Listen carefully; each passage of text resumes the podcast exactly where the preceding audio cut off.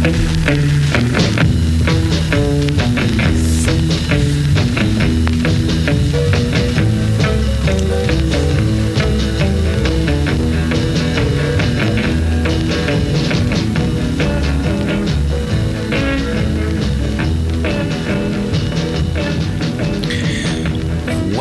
to another episode of Like Dragon Like Sun, My name is Jack Otway. I am the son.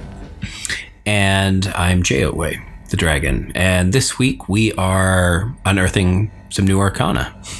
That's right. We are done with new. It's seemingly done with new subclasses, and now just sort of revisiting options with the psionics, and now the revisiting of three new subclasses. So yeah, just uh, just today, yesterday, sometime, um, I got a tweet from Jeremy Crawford. I mean, Not directly, but No, no. I mean, he put out to everybody, but you know, uh, and it was like, yo, we got we got three of your old subclasses polished up and looking better than ever. Check them out, and so we did, and we're here today to tell you whether we think they are better than ever or not. Uh, so, what what are the three subclasses we're looking at the here? three subclasses are the Phantom, the Genie, and the Order of Scribes. Starting with the Phantom, uh, it is a revised rogue subclass that was originally called the Revived Rogue, right? Now adapted. and it was I liked it. I liked the Revived Rogue a lot. I'm not gonna lie. It um, came out in the same pack as my favorite uh, Rune Knight and Swarm Ranger, and the Revive Rogue had like had a couple of really cool things that I loved. One was the "You don't need to eat, drink, or breathe" uh, feature. Uh, which I loved the idea of pairing the Revive Rogue that little feature with using something like if you take a magic initiative feat and get mold earth cantrip and then be able to bury yourself just under the ground. And then when people came by boom sneak attack from the grave. Whoa. that was like my favoriteest coolesty thing about him about them. And uh, the new phantom. Guess what have to eat and drink and breathe again I honestly think though feature wise, they're much better than some of the original ones, like Bolt from the Grave, like the setting up Bolt like that didn't really make sense. Yeah, I me. mean uh, the the it was sort of like uh the revived rogue had these like energy blasts from his fingers, a bit like the Emperor from like uh, Star Wars, just like zapping people. And yeah, that's that's not that so roguey. I think what they did now is actually much cooler in some ways. Um, like the decision with like the the feature like they've decided to go with are much more. Well, the back, starts with the Focused, I backstory. Maybe could you can you read a little bit? I'll clip read of the? some of the backstory. Many rogues walk a fine line between life and death, risking their own lives and taking the lives of others. While adventuring on that line, some rogues discover a mystical connection to death itself. These rogues take knowledge from the dead and become immersed in negative energy, eventually becoming like ghosts. Thieves' guilds value them highly as highly effective information gatherers and spies. Many Shadar-kai of the Shadowfell are masters of these macabre techniques, and some are willing to teach this path. In places like Thay, Forgotten Realms, and Karrnath, Eberron, where many necromancers practice their craft, a phantom can become a wizard's confidant and right hand. In temples of gods of death, the phantom works as an agent to track down those who try to cheat death and to recover knowledge that might otherwise be lost to the grave. How did you discover this grim power? Did you sleep in a graveyard and awaken to your new abilities? Or did you cultivate them in a temple or thieves' guild dedicated to a god of death? And I liked that intro. I was I read through that and I was like, ooh, we got like Shadar-kai, we got like elven like dark spooky things. And I'm like, I'm now suddenly I was like, oh yeah, this is cool. Like you're slipping out in and out of like necromantic places and death temples and all of like, okay, what do you got for us? What do you got? And what I found though, I mean, I think they nerfed the hell out of this thing. I think it's so cool, though. I think some of the features they have are very interesting. I mean, other classes have them for certain, but I think they're cool. I, I don't know. Like, okay, so we we've gone from all right. So the big the big thing now, like, so the things they've kept are the ability to have a little rest and swap out some skills. Uh, like you can change a proficiency in either a skill or a tool. Although in the old revived rogue, you could also take proficiency in a new saving throw, which was pretty cool. But did you have to like die? No, you had to take a rest.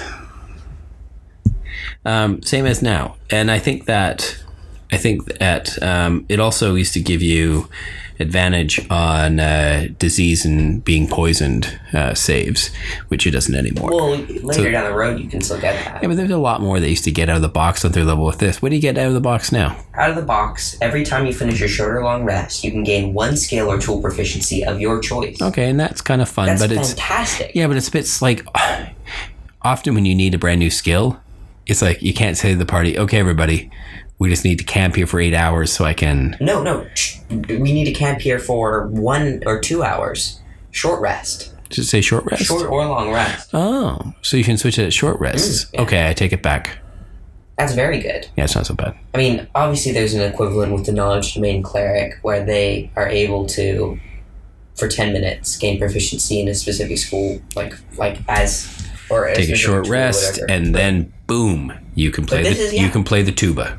Sure, that's a tool proficiency, right? You don't know how often that comes up. Like that, you get Doesn't walk into a tavern and they're like, "Our tuba player's sick," and you're like, "Give me an hour, I'll be back." And then boom, you're like making coin on stage. Yeah, the the little the the ghost of a dead bard The ghost of a dead the- tuba player. secrets of playing the tuba.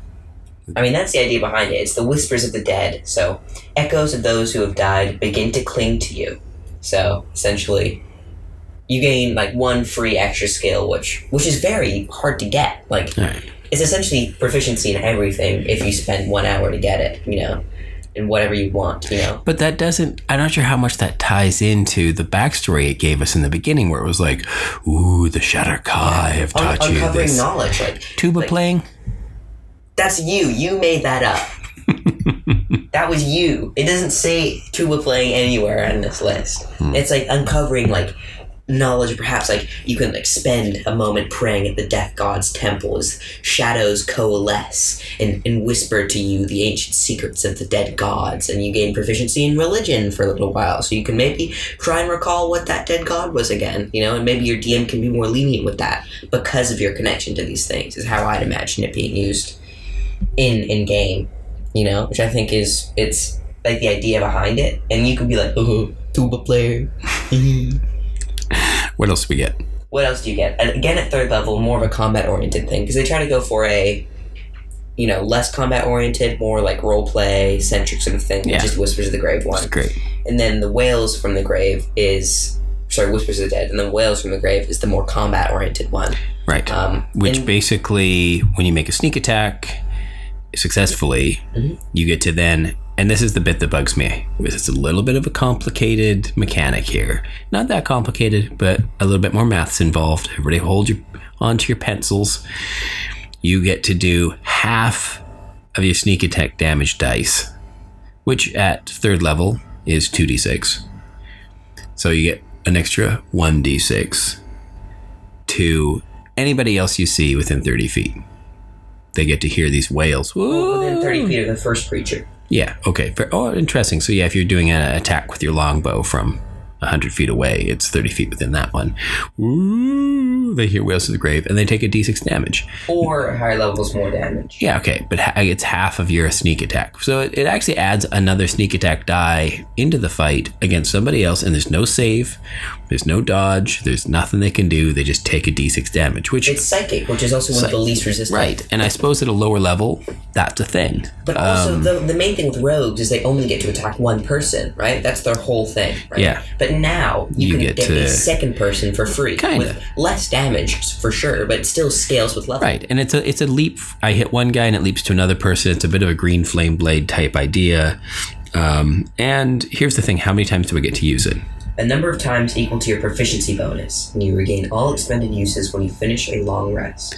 So here's the thing I've noticed: like it, all of these new classes, they all have this prof- connection to you get to do something as many times as your proficiency bonus. And this is kind of a new thing for D and D. We haven't seen this mechanic. I think it's interesting. I mean, it does really put a limit on it. But again, it's introducing another thing that we're like, okay, read that to me again. I don't think it's that complicated though. Okay, what does it say? You can use this feature a number of times equal to your proficiency bonus, and you regain all expended uses when you finish a long rest. Is it just your? Uh, isn't it half your proficiency bonus? equal to your proficiency bonus. Okay, so it's half the dice, but you can use it. These these are separate. This is just recharging stuff. Right. So, so at third level, you've got uh, plus two proficiency bonus, right? So you can use it two times. You can use it twice. When you reach fifth level, you can use it three times. Is there a going to be a little box in D and D Beyond to track this? Yeah. Eventually, hopefully. This is so easy. Like typically features rely on a specific modifier. And so you have to check that specific modifier and wonder how to change it and where you're going to be able to change it. Where proficiency bonus is never going to be higher than six. Sure.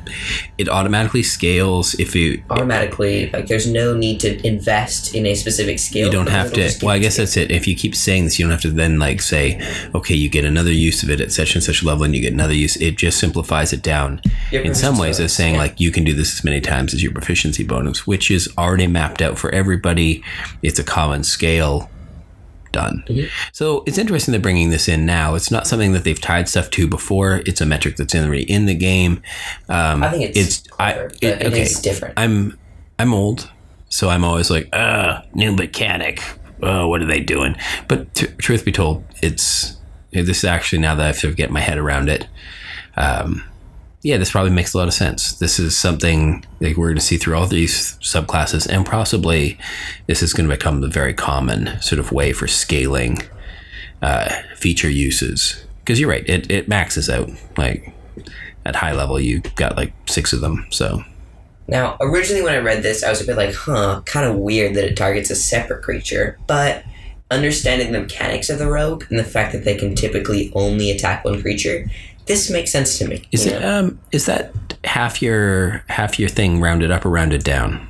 Rounded up? Oh, thank you D and D. Usually we round down. It's nice. It specifically rounded. says round it up. Very nice. But though. a good rule at home, if it doesn't say round up or round down, it's round down. yeah, D and D you round down unless otherwise told, and thank goodness they told us on this one because that means when you go to three D six, you actually get 2d6, which is quite a big buff. It's like a great sword Yeah, with a Psychic damage. But most people can't resist that. yeah. As Plus, you it's for free. as you go up, this is actually going to be quite a like this mm-hmm. wails from the grave thing. Definitely is by going to level be. A, 17 but also there's another feature which down the line will make this more all right, powerful let's get through these. We got a lot to go. ninth level tokens of the departed Yeah, I like Well, I these this is a tokens. cool one but Yeah. this is a little bit gimmicky and you're gonna have to understand how to work this and this is a good thing to keep in mind while building it but this is kind of cool i think tokens of the departed ninth level phantom feature so it's six levels before you get your next feature from the set. That's subclass. typical rogues. but typical rogues like all rogues They've got a, they got a lot of stuff in the between there. Hmm. When a life ends in your presence, you are able to snatch a token from the departing soul, a, sil- a sliver of its life essence that takes physical form. As a reaction, when a creature you can see dies within 30 feet of you, you open your free hand and a tiny trinket appears there. A soul trinket. The DM chooses the trinket's form or has you roll on the trinkets table and the player's handbook to determine it.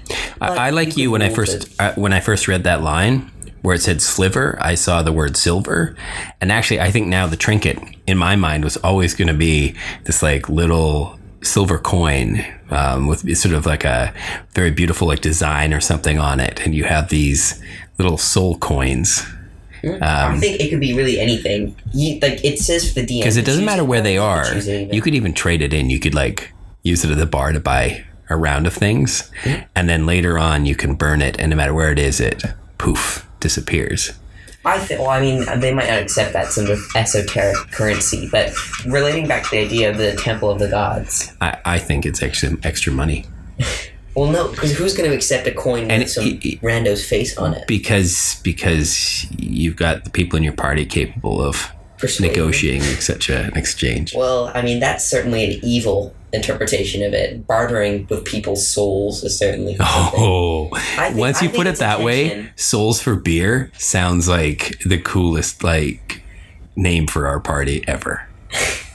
I mean, this is certainly a thing, but I think in intention, that's a cool idea, and we can get weird with it. But in base concept, like this is something to like hold on to, like a sort of a node of their life force, you know, consolidated. It might not be a silver coin. It could be like a sort of like a like a statue of like their their visage or whatever it was, you know. But I think being like the idea of being able to take it back to this temple of the god of death or whatever and present this soul co- like coin or whatever it might be to that deity, which is then traded in for like more like then it has a knowledge to it, and you could be like sent to retrieve the the embodied soul, the captured soul of whoever general whatever, right? Sure. Which is So people die, you get a token. Then there are sort of mechanical things to it. It's not just a, a cool thing for you on your hip, you know, not a cool souvenir. It is a cool souvenir, but While the soul trinket is on your person, you have advantage on death saving throws and constitution saving throws, which is great. as your vitality is enhanced by the life essence within the object. So you only need one of them for that to happen, and you could have a bunch of them, and then later you can burn those at a higher level to. Do some more things. To get- There, in fact, there's some things you can do at this level. You can burn them with. What do you burn? What do you get this all? Um, but I'll finish reading it. You can have a number of soul trinkets equal to your proficiency bonus, and you can't create one while at your maximum. So there you go, tying it back into the idea of the proficiency bonus and like keeping that so it's not you can have a number equal to your Constitution modifier or whatever. It's all based on your proficiency. So you can have up to six of them at some point, and Up to six of them at 17th level, you can have up to six of them, which is cool. As an action, you can destroy one of your soul trinkets no matter where it's located. When you do so, you can ask the spirit associated with the trinket one question. right, and that was from Revived Rogue had that whole like ask the dead to questions, and I guess that ties into the beginning sort of story they described with it as well, which is kind of cool. And this is also helpful in game, the- is it not? Sure. I mean, this is exploration stuff, which is fun. Um, however, it's very clear that it says the the departed soul doesn't have to answer truthfully. It answers concisely as possible, and it gets the hell out of there. The spirit appears to you and answers in a language it knew in life. So there's a restriction there. Well, it doesn't. It's yeah. under no If- obligation to be truthful. It could be and like- it answers as concisely as possible, Right. eager to be free. so the DM can be the DM can be as like But I mean, again, if if exploration's part of the game and the DM's trying to give you information, and you're like, "Who is the blah blah blah?" and he's like, he answers in Goblin, blah blah blah blah blah, and you're like, "I don't know Goblin," and he's gone. You're like, "But he did speak Common, but it doesn't say he has to speak the language you know, just one of the ones he knew in life." Like, you could be like a jerk about it if you want, I suppose. Mm. I think though you could tie back into the idea of presenting it to a temple of like a god of death, right? And then that will be you can almost imagine this a, as a warlock relationship. You know, you could multi-class into something with warlock, and I think that could be co- a cool combination here because it has no obligation to a specific ability, and it's just your proficiency bonus, which allows it to be like very sort of multi-class heavy because it doesn't rely on any specific stat, Sure. which I think is quite nice. Um, it does sort of sneak attack of course you do need dexterity for but dexterity is a very sort of common ability to be investing in anyways um, but i think this could be like presenting it to a god of death and then they would feel an obligation to tell the truth because as their souls are released to death they'd be punished for like lying or something like Ah, that you know? interesting. so you could leverage that sort of relationship All right, here you are at the at the pearly gates. Uh, uh, just answer one question, and we can decide whether you go up or down. exactly you know You're so like, then maybe creatures would be uh, inclined to be more helpful you know Yeah. or something like that and then This is your one chance to redeem yourself. Tell us the truth. mm, Okay, okay, I'll tell you. I think there is like a lot of roleplay potential with the subclass, which I, I think is actually quite nice. Um, plus, like I mentioned, very sort of multi-class worthy. I think I could see a hexblade warlock plus this, and you like slay creatures with the blade, or even if you take improved pact weapon with your crossbow or whatever it is, right? And then like they're stored within the blade or whatever. And you could do whatever with it, you know. But I think there's certainly a lot of multi-classing potential, especially with the idea of the accursed specter and things like that, maintaining souls and being the keeper of souls for like the right hand for a certain deity of death could be a very cool concept. Or even the undying warlock or whatever, the great old one, if you want to go the knowledge sort of route of like tormenting the minds of souls or whatever it might be. Um, I think this has a lot of potential there as well. But then moving on to 13th level, Ghost Walk. Yeah. You can now phase partially into the realm of the dead, becoming like a ghost. As a bonus action, you assume a spectral form. While in this form, you have a flying speed of 10 feet. You can hover and attack rolls those those keywords you can hover are showing up everywhere now, so that it shows that well you don't have to land after each little flight, which is handy. It's good to know that. disadvantage. and you can go across pits Yeah, and hang over pits for a minute. Does it say? Uh, you can also sorry. Um, attack rolls are disadvantage against you. Good thing to note as well. Um, But you, You can, can also, so the, the thing about uh, uh, for players out there who are unfamiliar with how combination movement types work together. So if your total movement is 30 feet, you can run 20 and then use your fly for that last 10. Um, so you're not it, it doesn't necessarily cramp your whole style that fly of 10 feet like you said it's great especially if there's an open pit that's what 20 feet across whatever you can run up to it and then fly partway across it hover not fall at the end of your turn next or you turn could do be running jump, and even if your jump is only ten feet, then you could activate this as a bonus action, Sure. like float across the rest of the way. Yeah, I mean, you're still limited to your full 30 feet. So, yeah, some Keep in mind, combination right. thereof. You can run 10 feet, do your jump, fly some distance, but then again, if you don't make it the other side, you're hovering. hovering, right. So you're good. And then the beginning of your next turn, you can come down that 10 feet and still have 20 feet of running speed if you want. Hmm. You can also move through creatures and objects as if they were difficult terrain, but you take 1d10 force damage if you end your turn inside a creature or an object. Which is pretty common language for that sort of thing. Well, you say common, but this isn't a very common feature. I think it's quite cool. Yeah, a lot of things, a lot of a lot of spectral things, if they get stuck in something, take force damage. force damage exactly even like th- spells of etherealness and things like that Sure. well i don't know about those but there's typically it's like you take damage and are shunted out if you reappear in the space of current creatures um, you stay in this form for 10 minutes or until you end it as a bonus action to use this feature again you must f- finish a long rest or destroy one of your soul trinkets which is sort of tying it back into a previous ability which i like sort of quite a bit um, i think it's cool And yeah, the the soul trinket thing is great with that. You have to sort of use it to to play, which is good fun. Yeah. Finally, Death Knell. Knell? Is that how you pronounce Yeah. it? K N L E L L. What does that mean? It's like the sound of a bell ringing. Ah, right. 17th level, so this is your capstone, final feature. When you use your Wails from the Grave feature, you can now deal psychic damage to both the first and second creature. Yeah, so it just boosts the. So essentially, you've done sneak attack damage to the first creature, and now you're doing psychic damage on top of that. Which Yeah, by so you- 17th level is how many d6?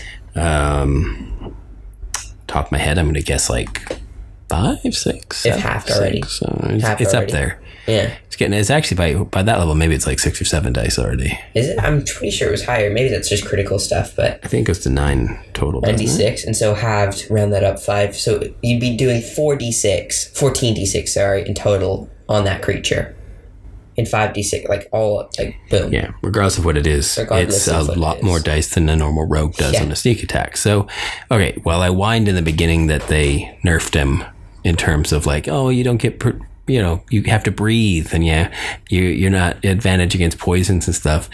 At higher levels, not that we ever see characters that often of that level, but it, it certainly makes these guys a scary high level rogue.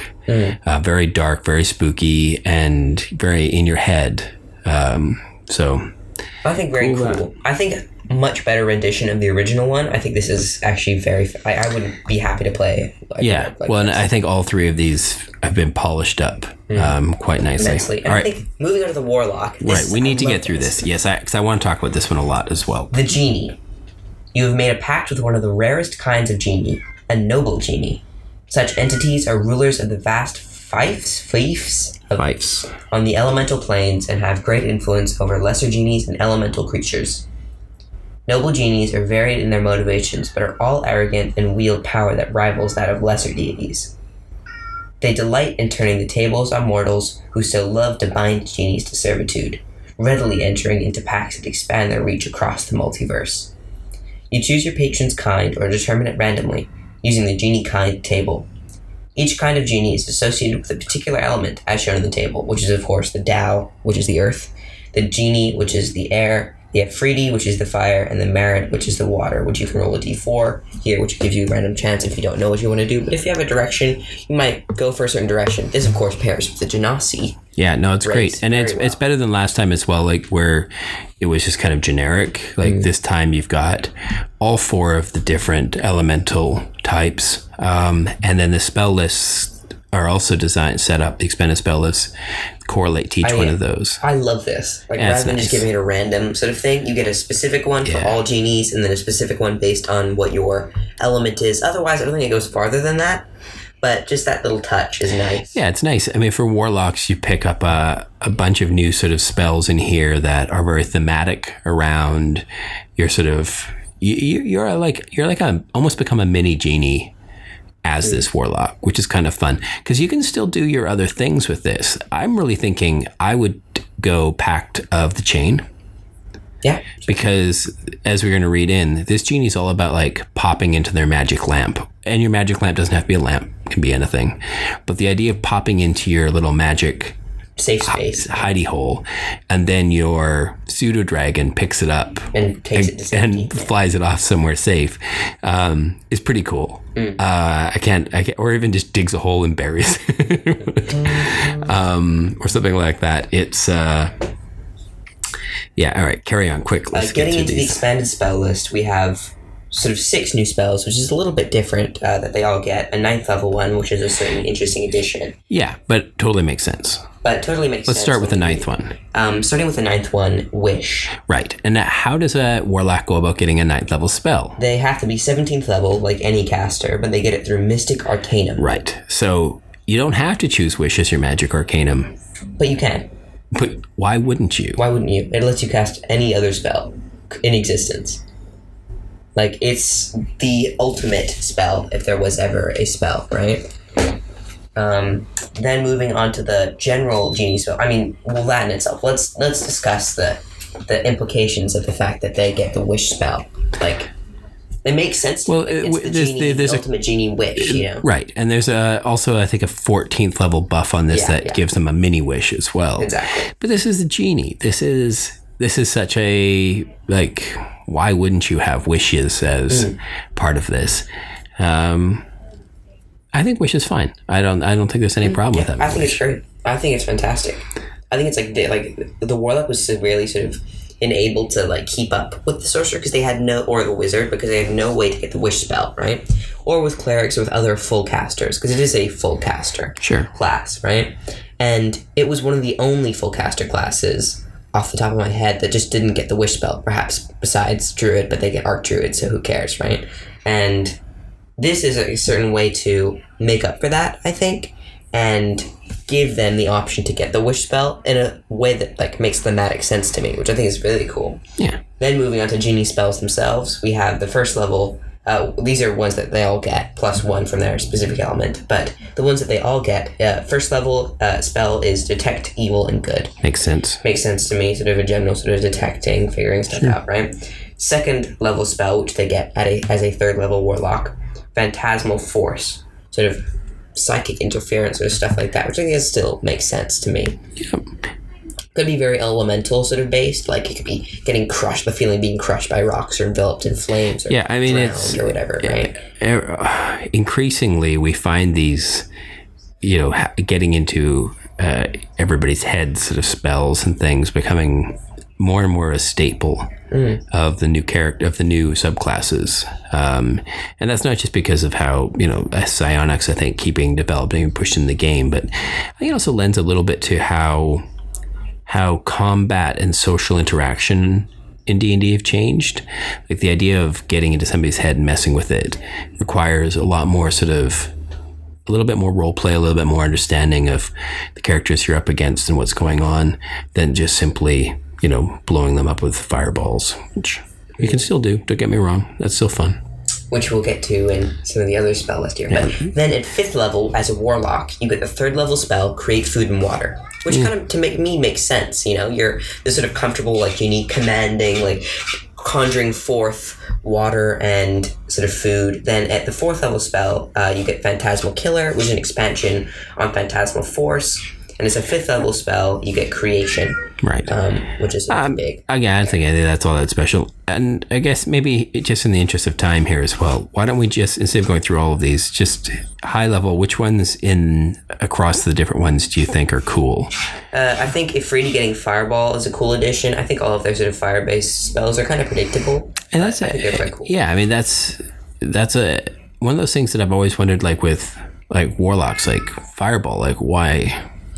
My question though is why, Why didn't they give them all? Maybe it's because they're six level spells, but the investiture spells, which I think are sort of perfect for the elemental sort of things, like investiture and flame and fire, or investiture and like water, or investiture and air, which they all have as spells as six level things. But maybe because they already have this extra row here, I just expect to maybe see something cool like that. But um, it is a six level spell, so I could understand why they didn't include that, you know. But it could be just a cool addition, like you get this Sure. investiture, right? Maybe they already are a part of the Mystic Arcana, but I'm not sure. But then, So, um, so the Dao, I the, think Sanctuary is a cool addition. right, sanctuary spike growth, meld into stone and stone shape. Wall all- Stone as well. yeah. Um, I think Meld into the Stone is one that I think is overlooked and I think is cool, but it's very situational. And I've been trying to look for things. I think it's the idea of like the burial again that I, want to do. Those are more, all stone things. All make sense. Um, the Jinn have all got sort of a wave, uh, like an air-ish thing to them. like air, storm, like Thunder wave, thunder, gust of wind, wind wall, greater invisibility. I think that's a cool one. Wow. I mean, you don't. You're not going to pick that up until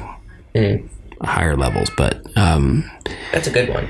At seventh level, you get it. Not that high level, but seventh level, you get it. Yeah. cool addition to have. And then Seeming. uh, yeah, the Efreeti all fire-based stuff, as you'd Burn expect. Hand, Scorching Ray, Fireball, Fire Shield, Flame Strike. Very predictable, very sort of offensive. If you want to go for the combat oriented version, go for the Efreeti. And the Marid spells are Fog Cloud, Blur, Sleet Storm, Control Water, and Cold. and that's sort of and that's the water element. type things. Yeah, I love that. All very thematic. Just good Being able to control terrain and things like that, I think, is overlooked in how important spellcasters like play. Being able to put out area of effects and control how the battlefield works, especially with like spells like Fog Cloud or Sleet Storm or Control Water, can really like change the tide of a combat. So, right. not no pun intended. Um, that was the expanded spell list. Then the first level feature, Genie's Vessel. Your patron gives you a magical vessel that grants you a measure of the genie's power. The vessel is a tiny object, and you can use it as a spellcasting focus for your warlock spells, which is nice. You decide what the object is, or you can determine what it is randomly by rolling on the genie's vessel table, um, which is all listed here. I, I was thinking if I had a genie warlock set in an Eberron campaign or someplace where we could have a little bit more clockwork sort of thing, that the vessel would be a cuckoo clock. That could be cool. And it had like every time it went cuckoo, the little thing that popped out, the little like bird type thing, had a bit of a resemblance to you. Genie's vessel, it gives you a couple options if you don't know what to think of, but of course you can make your own, right? Um, oil lamp, urn, ring with a compartment, stoppered bottle, hollow statuette, ornate lantern. Perhaps, if especially thinking about Pact of the Blade and Pact of the Tome, especially, maybe incorporating that into your like into your blade. Maybe there's like a gemstone within the hilt of your pact weapon that is the, like the compartment that you suck yourself into, or something like that. Just as a concept, especially if you take something that lets your like pact weapon be like your spellcasting focus. Although I'm not sure if that's just like a hexblade thing or something different, but you know, just an idea. So, here's- here's my first question. Thing. You know how like there's a lot of like you can't put a dimension inside a like another dimension or like everything destroys itself, like the you know portable hole in the bag of holding problem, right? And while those are very clearly spelled out, can I put a genie's vessel into a bag of holding? Yes. You're okay with that? hmm Unless it specifically says no other extra dimensional space can go in. Yeah, they're kind of like that's kind of like the general rule, isn't it it? says specifically that an extra dimensional space can't go in, then I'd say no, obviously. Yeah, I I, I, I don't know. bring, I, I, I could say that you bring a bag of holding into the genie space. I'd allow that. Go, could you go that way with it? I'd let you put like I'd let you use essentially your genie's vessel as Well, you can leave stuff in your inside your genie's vessel. Exactly. I'd You let it carry be it in. You can leave it there. I'd let you put your bag of holding. So you could have a bag of, I mean, it's already a big room. It's like a 20, 20 foot cylinder room. It kind of looks at, it's all like, it's all like comfy pillows and low It, tables it and comes furnished already. yeah, big bong on the table. Sure. I mean, if that's what your genie's into, but I think it's. I see it, it's- I see it see looks like a, like a college student's Like Um, it needs it totally needs vacuuming and cleaning. It's a messy. uh, No. Getting into the specific Or do you think it's more like hotel room cool? Like, do you think there's a maid It's up to you. service? It's up to you. I'd say it's. A, I think there is no maid service. I think you leave it as untidy as you, it as it is. See, yes, because you've got a teenage perspective on it. You know. Yeah. Yeah. I think no. You gotta you gotta keep it maintained. I mean, unless it's destroyed and you ask for a new one. You know? I, it's got to be more service department than that. No, I think there's no service to it. It's like it's yours. You know. Like the, like clerics can't might you? get their own. Can't thing. you like send? okay? Can't you You're send your like? Can't you send your little pact of chain familiar in to like To- do the like? only when maybe I, as up. Honestly I'd still allow that. Because at a higher level, like uh, not to skip too far ahead. too ahead of ourselves. Bottled Respite as an action, you can magically vanish and enter your vessel, which is the idea. Entering it, it's twenty foot radius cylinder, which is smaller than most spell effects. Sixth level elemental gift. You begin to take on characteristics of your patron's kind. You now have resistance to a damage type determined by your patron's kind. Bludgeoning if you're a thunder if you're a genie, fire if you're Efreeti, or cold if you're Marid. In addition, as a bonus action, you can give yourself a flying speed of 30 feet that lasts for 10 minutes, during which you can hover. Another sort of mentioning that. Uh, you can use this bonus action a number of times to equal your proficiency bonus, and you regain all expended uses when you finish a long rest. Then moving on to our 10th level feature, the Sanctuary Vessel. Um, now you can sort of bring your friends in with you as well, uh, and you can spend 10 minutes to take a short rest in there. Yeah, I think this is where like I would say this thing really comes into its own, right? And this, of course, is where the maid service really matters because you're having guests over. I think, no, it's up to you. Personally, I'd say you gotta clean it yourself. All right, so you're in. You, you've you've you've made your beds. Everything's nice and tidy, mm-hmm. but you gotta you can like you pop in, you tidy it up, and then you go back out and you're like, okay, everybody can come in now. Yeah. Well, no, no, no. Once you go in, you can't go out. Like, it's once per long rest. You can only Once per long rest, you can go in, so you can't go and tidy ahead of time. So you have No, to like, no. oh, sorry, but the Well, no, you go in, tidy it up, and then let everyone else in. So yeah, that's what I'm saying. You can you can once you're inside, you can then bamf everybody else in, and you can eject anybody who's being a jerk, right? Exactly. You can. I mean, like a couple of people start drinking, they start a fight. You're like, okay, you guys are out. Boof.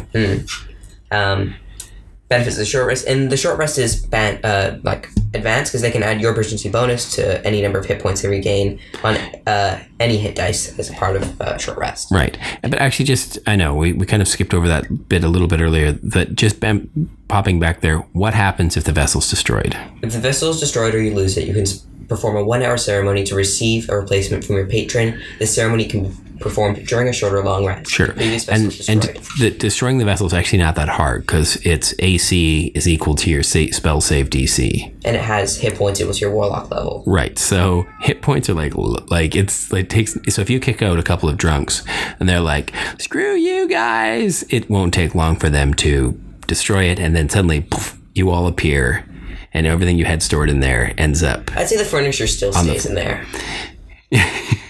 Anything you put in there comes out, but I'd Right. all like, the furnishing doesn't like the like suddenly like furnishing like just disappears. You can ask for a new one; it'll come back. But anything you own will get ejected back into like reality. Like if you put a, your bag of holding in there, for example, and it gets destroyed, the bag of holding comes out. But anything pre-furnished is belongs to the genie and just goes away until you ask for a new one. right.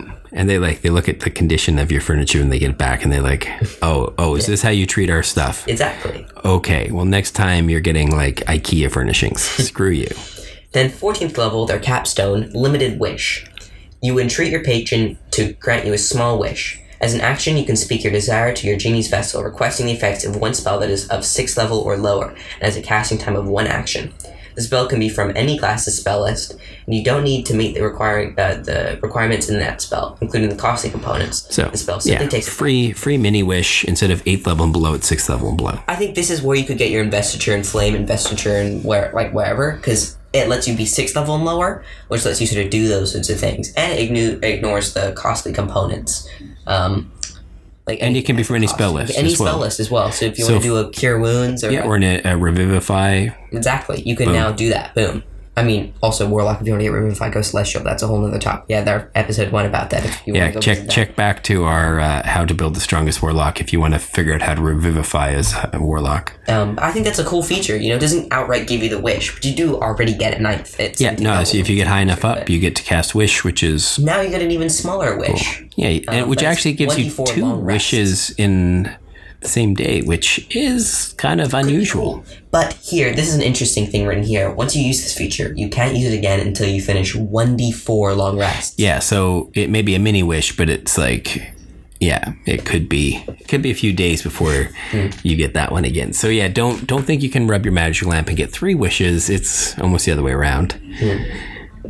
Then finally, the wizard, um, which this used like this subclass used to be the archivist subclass, Right. which is for So- the artificer, okay. is now adapted. Right, but it was for the artificer before Eberron came out, so it was just again one of the thingies. Things Yeah. around, right? And interesting enough, when they wrote about a bit about this one, um, I was reading through it that, you know, the surveys that go up with the Unearthed Arcana, I've never filled one out. Have you ever filled one of those out? Mm-hmm.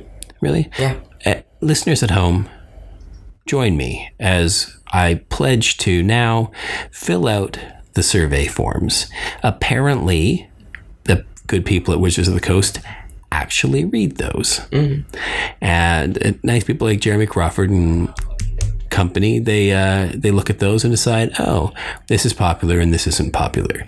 If you love a particular subclass that they've created, uh, if you're playing one, if you want to see it kept and extended, go fill out the damn survey form. Anyways, the survey form showed them that people liked the archivist, but they didn't like it as a artificer. And when the artificers came out, they'd cut it from there. And now, actually, looking at how they've done it, they've kind of put it into into a really much better place. But tell me, do you like the subclass name?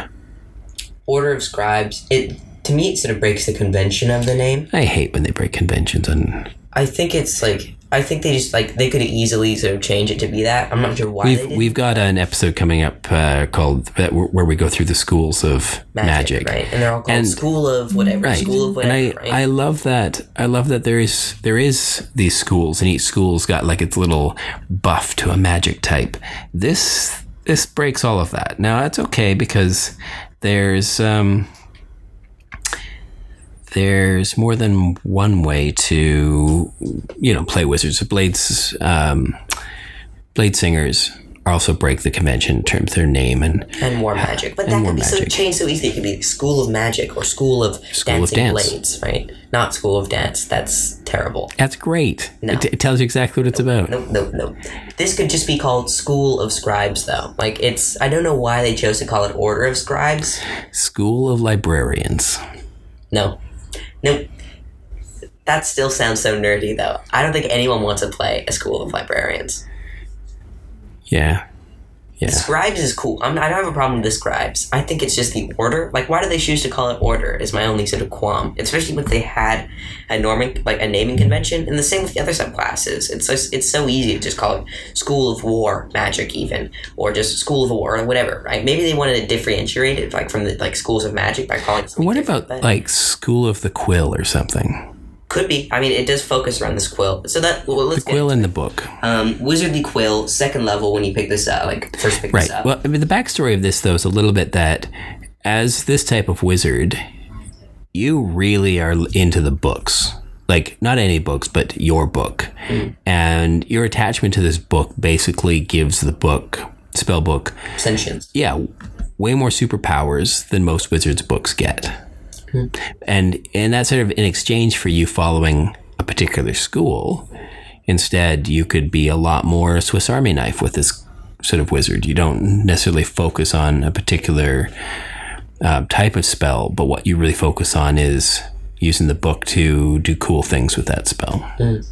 I think this also has a lot of multi-classing potential in itself because I can imagine like the sentience of a book being something like a Pact of the Tome Warlock style thing, where maybe like like the demoness patron within your book, like your evil pact, like tome of shadows, right? Is this like is this like sentient sort of force, and so you could go between this and the warlock um, and go back to the tome with it, and then you have this sentient spellbook, like evil dark spellbook with like your demon patron spirit trapped within there, or something My cool like that. sentient Chrononomicon. Yeah, exactly, something like that. Um, but getting into the features, Wizardly Quill. As a bonus action, you can magically create a tiny quill that in your free hand.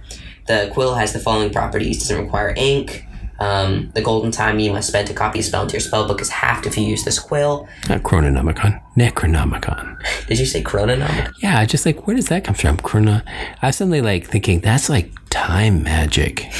Oh, actually, by the way, we've just and this is partly, I think, because of of some of the stuff that came up with Wildemount and just the way they've fixed psionics and stuff. But they um, they've dumped uh, a couple of schools of magic, right? Onomancy's gone, Oh, we'll get and psionics is also gone. Um, so, Not well, schools of magic, but wizards wizard subclasses that were playtest. They've not. yeah. Well, I mean, they were sort of like They weren't existing. They weren't real, but these aren't real then either. You why why is it that you don't believe UA is real? because they can be scrapped so easily, like with onomancy and psionics. If they think that well, they get feedback from it and the feedback isn't good, they can change it. They can revisit it. It can be like So, but archived. but once it's published in a hardbound book, it's it's, there official content. forever. It's official. They can never No, they change can make and change things, but it becomes But that's not easy to do. like it becomes like like for me it becomes official you know? It's no longer playtest content it's official content. Which I, I don't have problem with people playing play co- play, te- play test content but if i know that it's going to be a long-term campaign and if something like this could be archived i might say hey this is probably going to be archived somewhat like soon. Uh, but this is cool because all spells now if you're using this quill you can um, you can just have it for half cost, which is typically if you're like a specific subclass, it's only your school of magic that you can do that with. But now it's every single spell that in existence that you can do with half. Um, uh, and you can just like create it whenever, right? Yeah, so that's a big spoon on this is that they they they have cheap cheap acquisition of spells, Mm. which is fun. But that's crazy to me. Like, there's not even like a number of proficiency bonus you can bring it back, you know. But it's just at will you can make it. So essentially, there's no reason why you wouldn't use it. Yeah. Um, then Awaken Spellbook. Using specially prepared inks and ancient incantations passed down by your Wizard of the Order, you have awakened an arcane sentience within your spellbook. While you are holding your book, it grants you the following benefits. You can use the book as a spellcasting focus for your wizard spells. When you cast a wizard spell with a spell slot, you can temporarily replace its damage type with a damage type of another spell in your spellbook. which is great. So I mean, eventually you just want to make sure you collect something that does fire, something that does acid, something that does cold, something that does thunder. I mean, the whole list, right? I mean, or go for a spell like Chromatic Orb, which has a bunch of options. And then and then you can cast fireball and do acid damage with it. Or go for something much more esoteric and less resisted, such as a Radiant or necrotic type. Thing. Force. Nobody spell. has force damage. Or do force, yeah. Make it so that your fireball does force damage. You just got to find a spell that you've got in there that does force damage. Magic missile, first level, pick it up immediately. Boom! You can shift anything into that, and you know what? That into itself is what makes this one cool, cool type of wizard. Um, I I sort of imagine them holding their book up uh, and doing it, but you know, like spell books don't have to be books, right?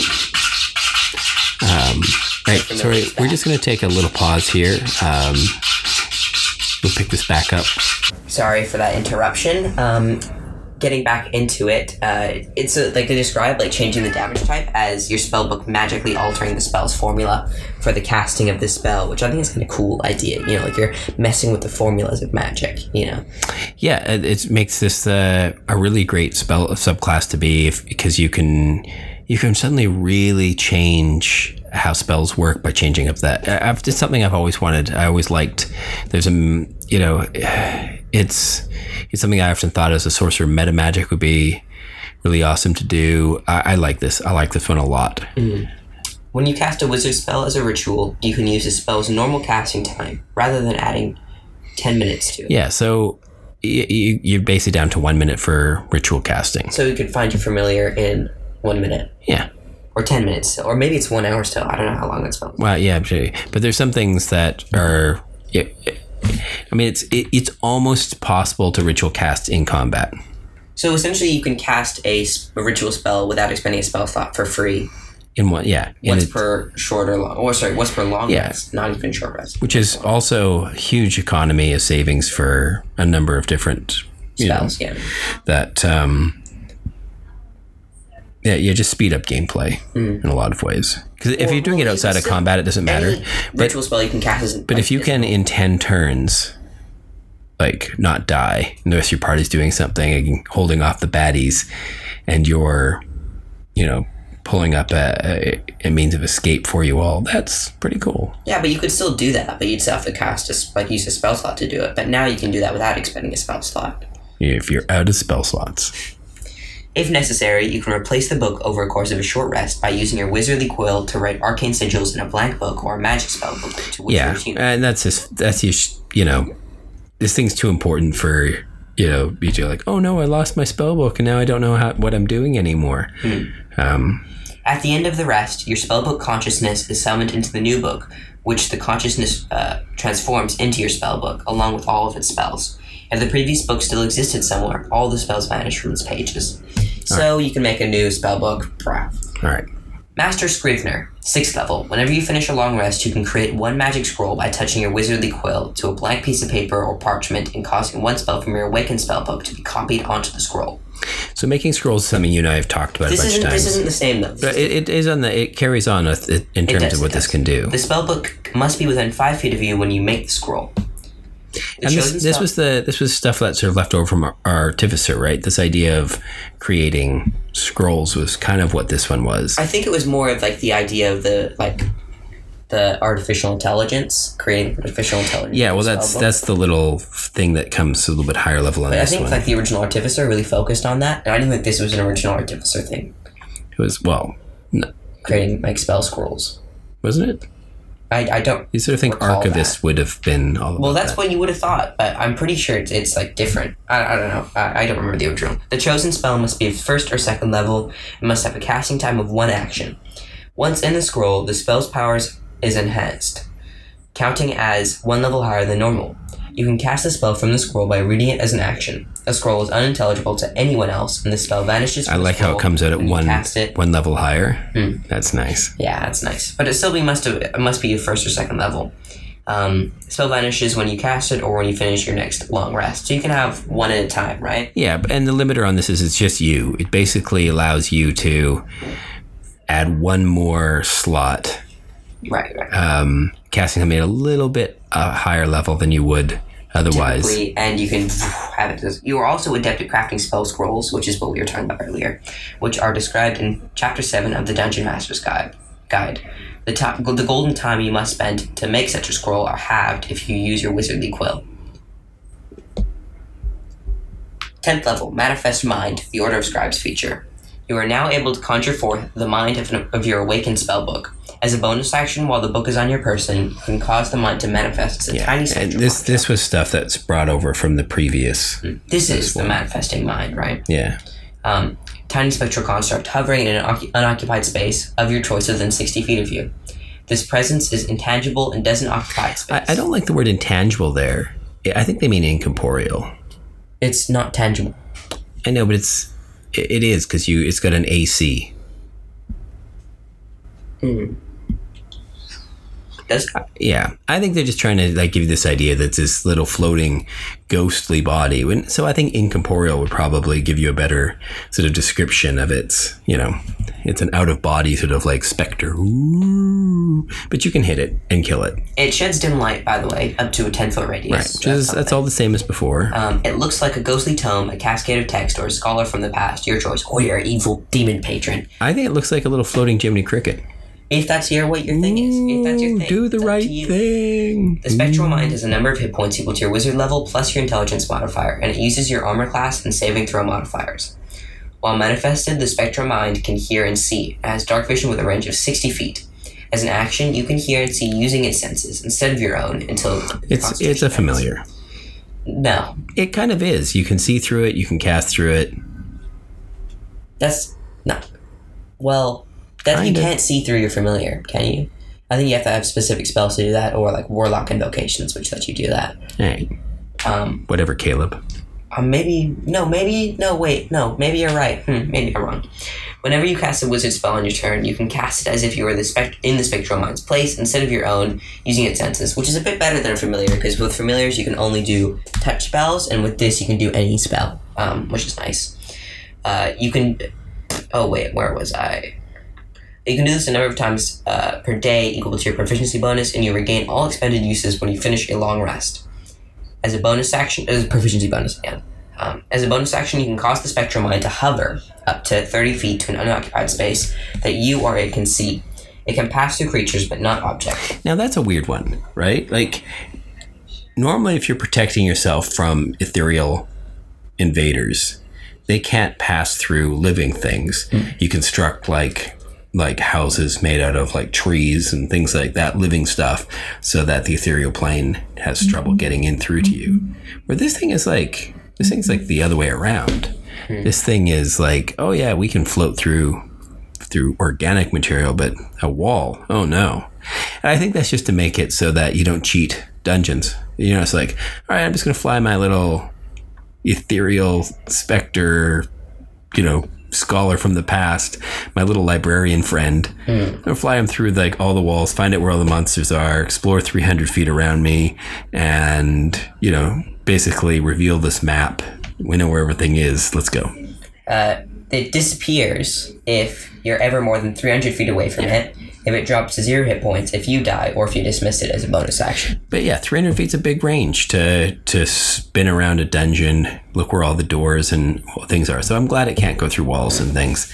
Um, it does, you know, it's not that big of a spoiler, but I mean, it can, it can still go through everything. There's uh, all the all the open hallways and things. So yeah, you can still get a good, pretty good view ahead. And with a dark vision, it's a great scout. It's a wonderful addition to the, any party would welcome having that. But you're It not, is 10th level, though. yeah, exactly. You're not picking that up till 10th level. So And you can already have a familiar. So, I mean, there's. can you have both? That'd be cool. Like a little tiny librarian riding on the back of your familiar. Yeehaw! I don't know if it would be writing. That would be up to you, but You're like yeah, a little tiny cowboy. That's that's my uh, tiny uh, construct. okay. My the mind of my what's it called? Ma- my Your manifest- manifested mind My manifested mind is a cowboy. All right. One with the word 14th level Order of Scribes feature, your connection to your awakened spellbook has become so profound that your soul has become entwined with it.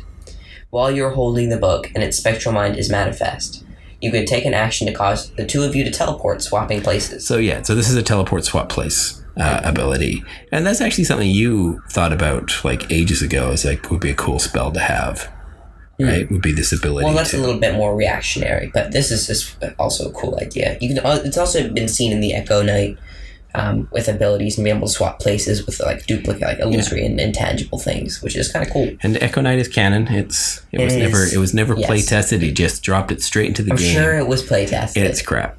I'm not a big fan. really. Not a fan. All right. You can teleport in this way a number of times equal to your proficiency bonus, and you regain all expended uses when you finish a long rest. Moreover, if you die but at least one spell remains in your awakened spellbook, and this is the cool one, Yeah. you can return to life one minute later within five feet of the book. You revive with one hit point, then roll 3d6. The book loses spells of your choice that have a combined level equal to that roll or higher. All right. So uh, just to, to be clear, you die, you come back, but spells that you knew in the spell book Are gone. are gone, and they're not just a little bit gone. They are like you can't learn and cast those spells again. For example, if the roll's total is nine, the spells vanish from the book have a com- like bind level of nine, which would mean one ninth level spell, Yep. three third You level lose your ninth level wish spell. Or which would be it's up to unfortunate you. Because you. how can you get these things back? Through wish. Thereafter, you are incapable of casting the lost spells, even if you find them on a scroll or in another spell book. The only way to restore your ability to cast one of those spell- lost spells is through the wish spell, which can restore one spell to the book per casting. But you don't have to cast it. Someone else could cast the wish spell Oh, for you. oh, like that genie warlock we've got in the party. That's right. Handy. And of course, this only kicks in at really high levels. This is 14th level, right? Yeah. But still, this is cool. Like, this is a cool ability in Yeah. my eyes. I think this is great. I mean, it's a it's a huge trade off. It is, but In some ways, it's like- this is death. You are dead. Are you willing to sacrifice a couple spells in your spell book to come back to life, or you're you going to roll up a new character? Well, and use you're and you're. It's a minute later that you're back, right? yeah, in so- a minute. So fight might be over by the time you're back. People could revivify you, even though, but Yeah.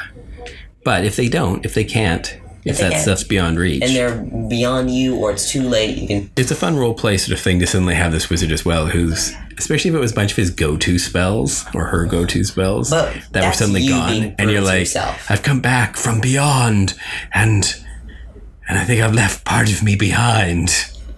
Or a part of the, this manifested mind behind. Yeah, I don't know this anymore. But those are the three subclasses. All right, and, yeah, we're the episode's getting a little long here now, so um, thank you so much, everybody, for uh, tuning Joining in us for another listening. episode, unearthing Uh, Arcana. I hope that our Detailed analysis. detailed analysis here has been helpful or interesting in your builds. I uh, I recommend getting out there and building uh, on anything you can from this new material I do as soon as you can. but Play I it, play test it. Know that it could be going away. But that's the whole reason, in, especially in D and D Beyond, to build one. Because even then, if they shelve it, if they archive it, you still have a copy of it. or you can make a homebrew copy of it. Nobody has time to make a homebrew copy of anything. Seriously. All right, that's the end of our episode. My name is Jack Otway. And I am Jay, and have yourselves a great week. Bye bye.